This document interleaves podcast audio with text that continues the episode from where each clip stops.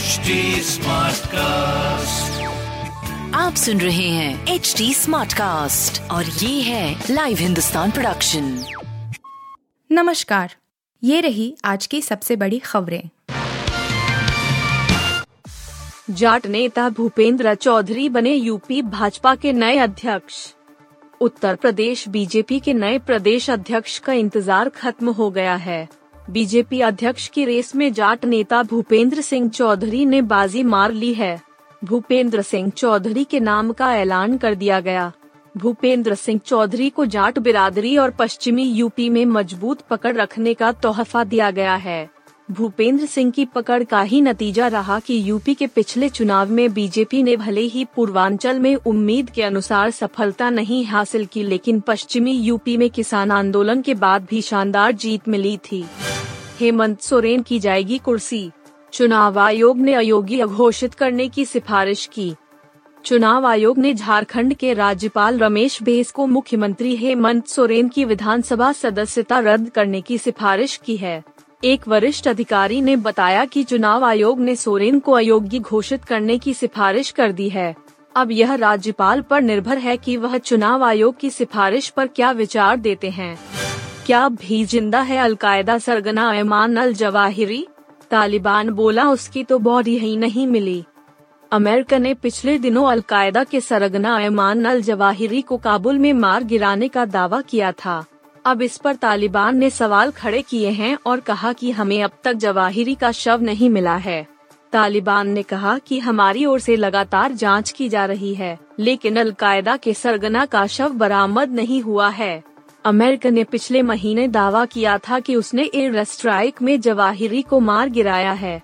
America का कहना था कि यह हमला जवाहिरी के काबुल में स्थित ठिकाने पर किया गया था।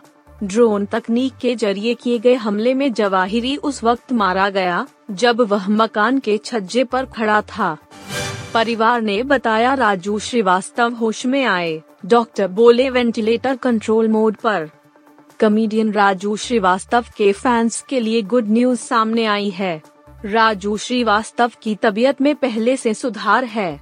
राजू श्रीवास्तव के शरीर में गुरुवार सुबह हरकत हुई है और उनके परिवार का कहना है कि उन्हें होश आया है, जबकि डॉक्टर्स का कहना है कि उन्हें होश नहीं आया है।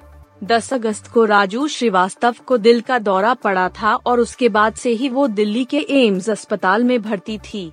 राजू श्रीवास्तव करीब 15 दिन से बेहोश थे और उनकी हालत नाजुक बनी हुई थी। अब लेटेस्ट रिपोर्ट के मुताबिक उनके स्वास्थ्य में पहले से सुधार है। विराट कोहली से मिलने के लिए जब पाक बैटिंग कोच मोहम्मद यूसुफ ने किया इंतज़ार। एशिया कप 2022 का आगाज़ 27 अगस्त को होना है, लेकिन दुनिया भर के क्रिकेट फैंस की नज़र 28 अगस्त को होने वाले भारत बनाम पाकिस्तान मुकाबले पर टिकी हुई है। दुबई में दोनों के बीच एशिया कप का मैच खेला जाना है।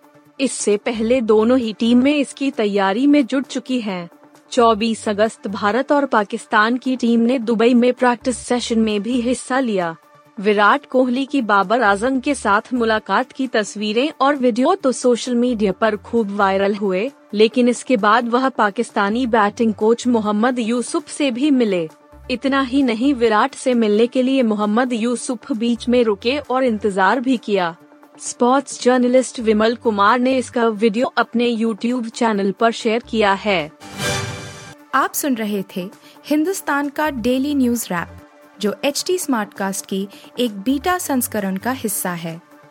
आप हमें फेसबुक ट्विटर और इंस्टाग्राम पे एट एच टी या podcasts@hindustantimes.com पर ईमेल के द्वारा सुझाव दे सकते हैं